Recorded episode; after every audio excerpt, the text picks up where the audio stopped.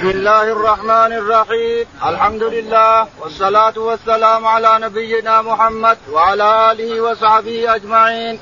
قال أبو عبد الله محمد بن إسماعيل بن إبراهيم البخاري رحمه الله في جامعه الصحيح باب الساوي في الفرد والتطوع. وسجد ابن عباس رضي الله عنهما سجدتين بعد وتره.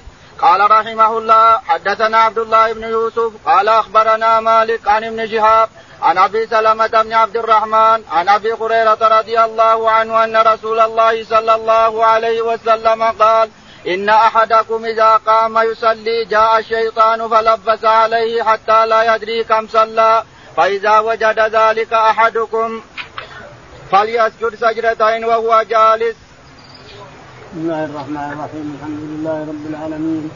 وصلى الله على نبينا محمد وعلى آله وصحبه أجمعين. يقول الإمام الحافظ أبو عبد الله البخاري رحمه الله في صحيحه ونحن لا نزال في الصلاة في الكسوف في صلاة السهو في صلاة السهو والذكر وغيره.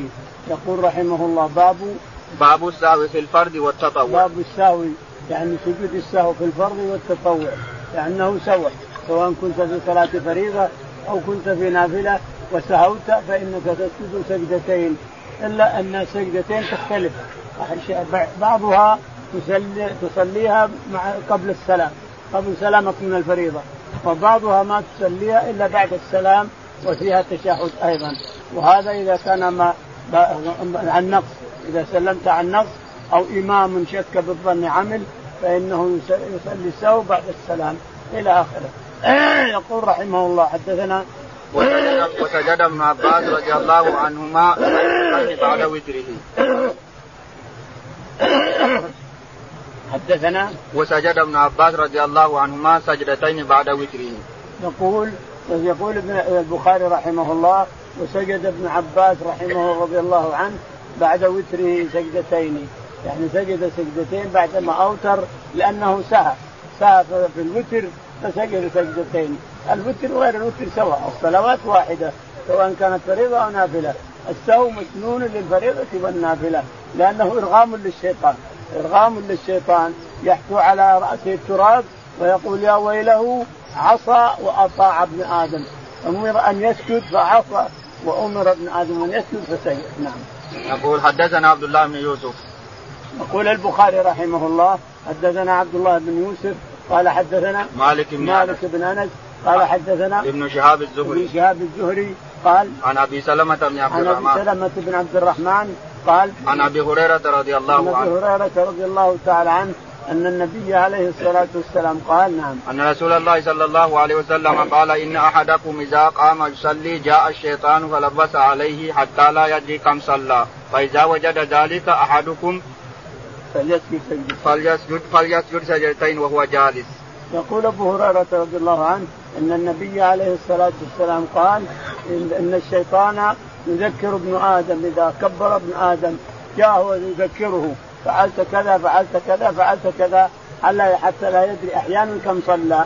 صلى ثلاث من الظهر صلى أربع صلى هذه ولكنه يبني على اليقين ويسجد سجدتين إرغاما للشيطان. يبني على اليقين ويسجد سجدتين للسوء إرغاما للشيطان. وهذا إذا كان برباعيه فإنه يبني على الأقل. وإن كان اثنتين خلاص اثنتين قد لا فيها إن شاء الله. نعم.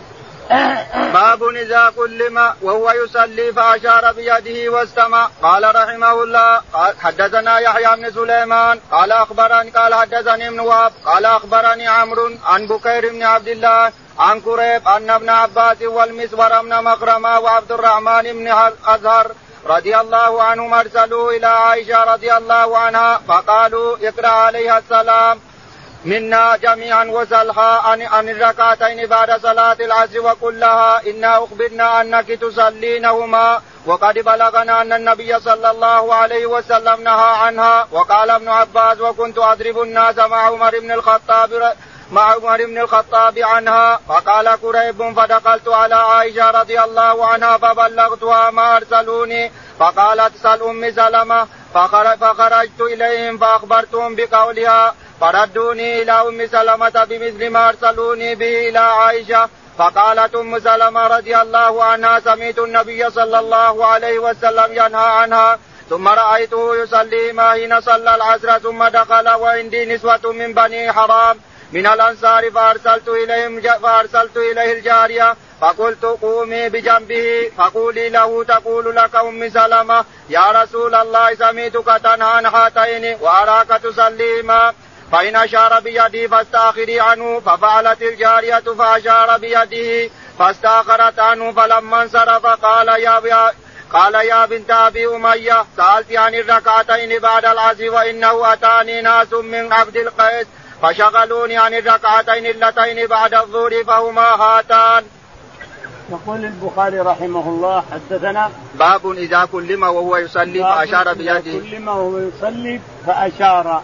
يعني في الإشارة باليد باليد إذا كلمك أحد تشير بيدك إنك تصلي تعلمه إنك تصلي الانسان يقول رحمه الله حدثنا يحيى بن سليمان. يحيى بن سليمان قال حدثنا عبد الله بن وهب. عبد الله بن وهب قال حدثنا عمرو بن الحارث. عمرو بن الحارث قال عن بكير بن عبد الله بن الاشج عن بكير بن الأشج قال عن قريب.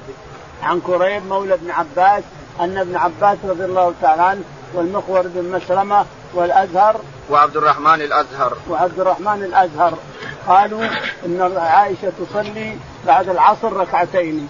والرسول حرمهما فكيف إن نخبر أن عائشة تصلي ركعتين بعد العصر والرسول نهى عنهم كيف يصير هذا؟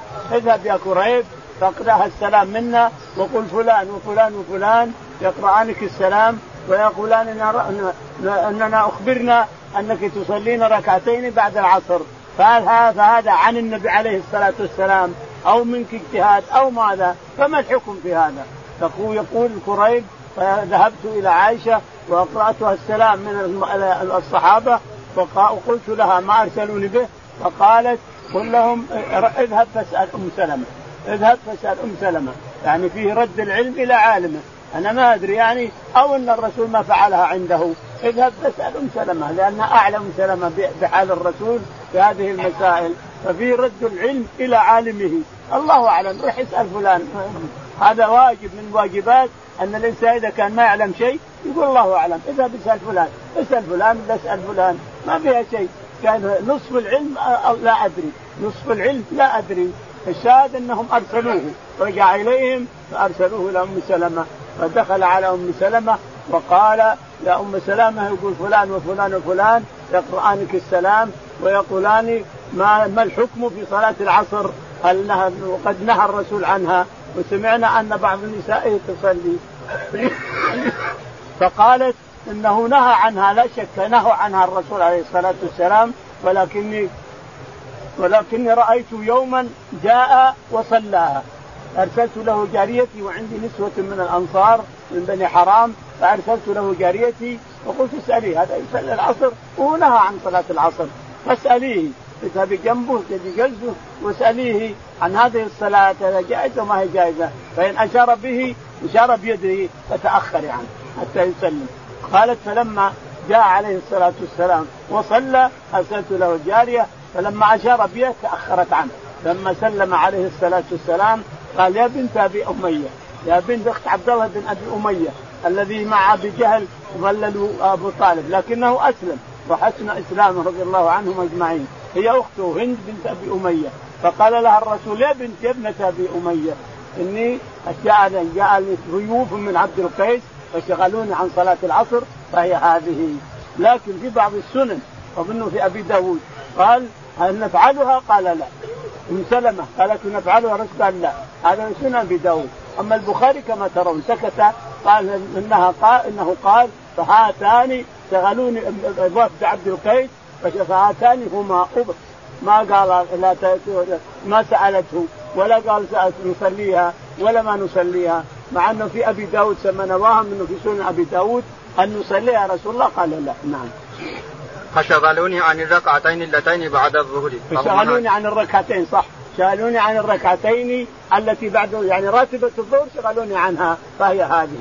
هذه الركعتين أقضيهما قضاء. يعني يقضي الركعتين راتبة معناه أن الإنسان إذا نسي شيء أو سهى عن شيء أو شغل عن راتبة أنه يقضيها ولو بعد صلاة أخرى.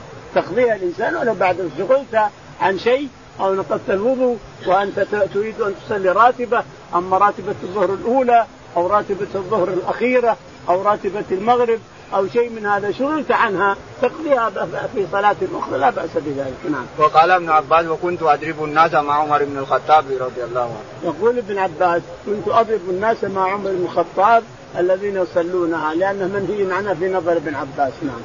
باب الإشارة في الصلاة. قاله قريب عن أم سلمة رضي الله عنها عن النبي صلى الله عليه وسلم. قال رحمه الله حدثنا قتيبة بن سعيد. قال حدثنا يعقوب بن عبد الرحمن عن أبي حازم عن سالم بن سعد الساعدي رضي الله عنه أن رسول الله صلى الله عليه وسلم بلغه أن بني عمرو بن عوف كان بينهم شيء فخرج رسول الله صلى الله عليه وسلم يصلح بينهم في أناس معه فحبس رسول الله صلى الله عليه وسلم وحانت الصلاة. فجاء بلال إلى أبي بكر رضي الله عنه فقال يا أبا بكر إن رسول الله صلى الله عليه وسلم قد حبس وقد حانت الصلاة.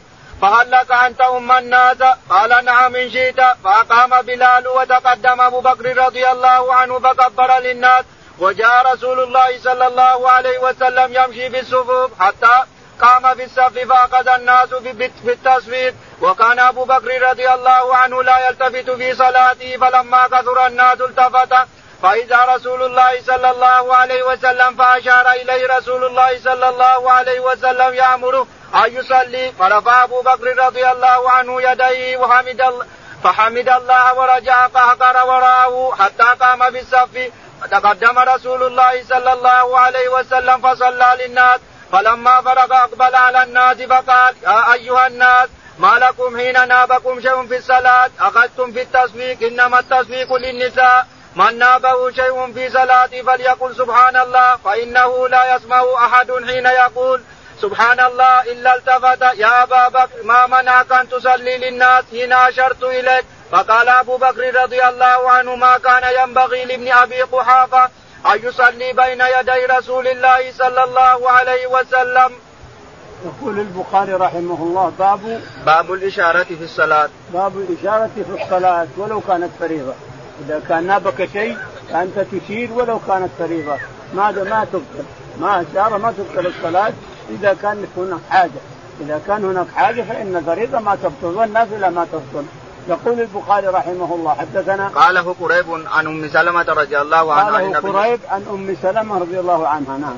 قال حدثنا قتيبة بن سعيد. يقول البخاري رحمه الله حدثنا قتيبة بن سعيد قال حدثنا يعقوب بن عبد الرحمن. يعقوب بن عبد الرحمن قال حدثنا عن أبي حازم. عن أبي حازم الصغير قال عن سهل بن سعد الساعدي عن سهل بن سعد الساعدي رضي الله تعالى عنه قال أن رسول الله صلى الله عليه وسلم بلغه أن بني عمرو بن عوف كان بينهم شيء فخرج رسول الله صلى الله عليه وسلم يصلح بينهم في أناس معه فحبس رسول الله صلى الله عليه وسلم وحانت الصلاة.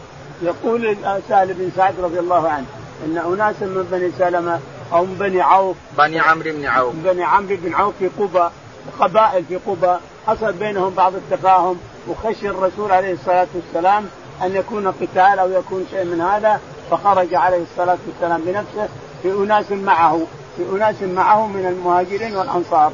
خرج معهم وذهب إلى القبائل ليصلح بينهم. فحبس عليه الصلاة والسلام وحانت صلاة الظهر أو قال صلاة العصر. حانت الصلاة فجاء بلال رضي الله عنه وقال يا أبا بكر الرسول عليه الصلاة والسلام خرج إلى قبى بني عمرو بن عوف وانحبس حبسوه انحبس فأخشى أن يزل الوقت وهو ما جاء. أخشى أن الوقت يزول وهو ما جاء. فهل لك أن تصلي بالناس؟ قال إن شئت.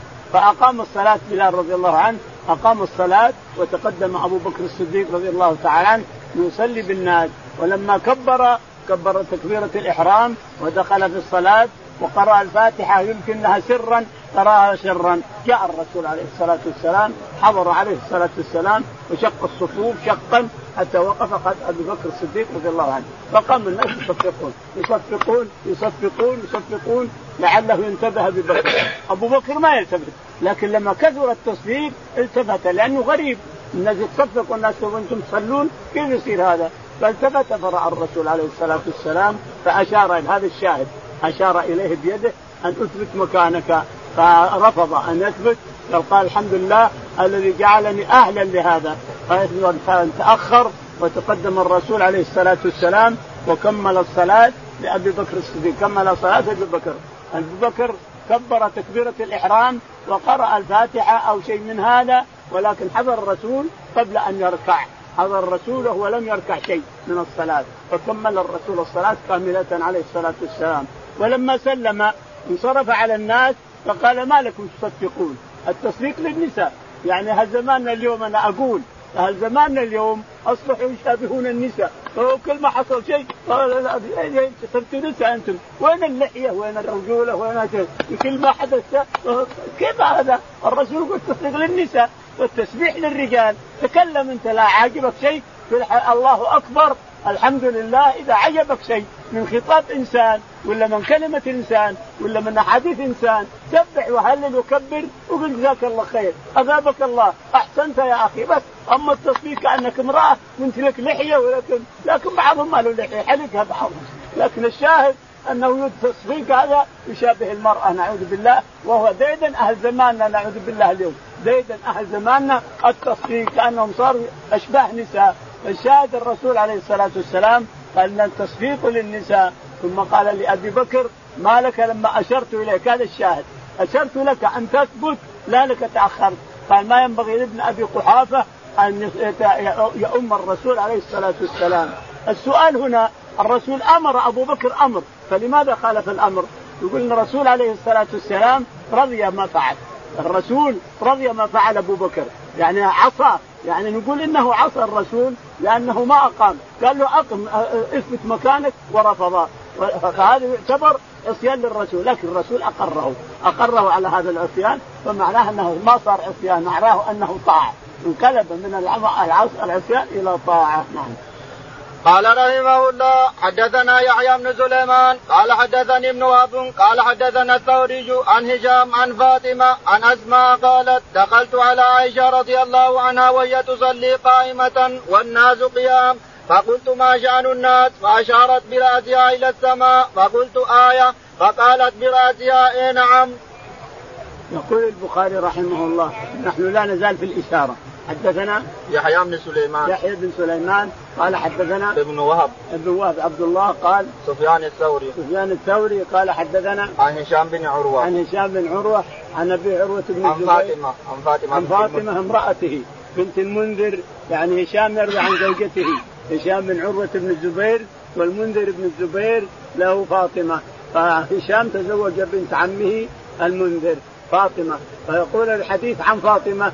عن أم عن جدتها أسماء بنت أبي بكر الصديق رضي الله تعالى عنها أنه لما كشف الكسوف دخلت على عائشة وقالت ما بال الناس؟ الرسول يقرأ جهرا والعادة ما يقرأ الناس جهرا يقرا يقرأ الفاتحة يقرأ سورة وجهر يقرأ ما هي عاده إنه يقرأ. فسالت فسألت عائشة ما بال الناس؟ فأشارت براسها يعني انظري فوق.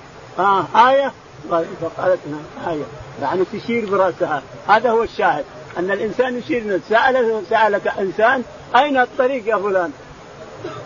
يقول له كذا ولا كذا ولا كذا. تدل على الطريق بيدك. ولا تبطل الصلاة لدلالة أخيك المسلم إذا كان ضايع ويسألك ما يدري أين الطريق؟ ولا وين الجماعة اللي يصلون؟ هنا. ولا هنا. تدل على الجماعة اللي يصلون إذا كان ما يراهم. فالشاة تقول آية قالت آية. يقول فضربها الغشي وأخذت من الماء تصب على رأسها من الغشي. ضربها الغشي يعني إنه كسوف وحادث غريب ما عمره حدث والرسول ما عمره قرأ جهرا الشاهد إنها أشارت برأسها مرتين. هذا الشاهد أن الإشارة بالرأس أو اليد لا بأس بها. قال رحمه الله حدثنا إسماعيل قال حدثني مالك عن هشام عن أبيه عن عائشة رضي الله عنها زوج النبي صلى الله عليه وسلم أنها قالت صلى رسول الله صلى الله عليه وسلم في بيته وهو شاك جالسا وصلى وراءه قوم قياما فأشار إليهم أن اجلسوا فلما انصرف قال إنما جعل الإمام ليؤتم به فإذا ركع فاركعوا وإذا رفع فارفعوا. يقول البخاري رحمه الله حدثنا إسماعيل بن أبي أويس. إسماعيل بن أبي أويس عن خاله مالك بن أنس قال حدثنا عن هشام بن عروة. هشام بن عروة قال عن أبيه عروة. عن ابي عروة بن الزبير عن عن عائشة. عن عائشة رضي الله تعالى عنها قالت نعم. رضي الله عنه زوج النبي صلى الله عليه وسلم أنها قال صلى رسول الله صلى الله عليه وسلم في بيتي وهو شاك جالسا وصلى وراءه قوم قياما فأشار إليهم أن أجلسوا فلما تقول عائشة رضي الله عنها إن النبي عليه الصلاة اشتكى فجاء ناس يزورونه فحانت الصلاة فصلى بهم جالسا عليه الصلاة والسلام فلما فأشار إليهم لما صفوا وراءه قياما أشار إليهم. يعني اجلسوا اجلسوا. الشاهد وهذا هو الشاهد أن الإشارة لا تبطل الصلاة حتى بالفريضة. فجلسوا لما أشار إليهم أن اجلسوا اجلسوا جلسوا. والشاهد أنه صلى بهم جلوس. فلما سلم قال إن الإمام إنما جعل الإمام ليؤتم به. فإذا صلى قائما فصلوا قياما وإذا صلى راكعا فصلوا ركوعا. إذا صلى جالسا فصلوا جلوسا اجمعون إنما الإمام يؤتم به. فإذا كبر فكبروا وإذا ركع فاركعوا. وإذا قال سمع الله لمن حمده فقولوا ربنا ولك الحمد وإذا صلى جالسا فصلوا جلوسا أجمعون. نعم.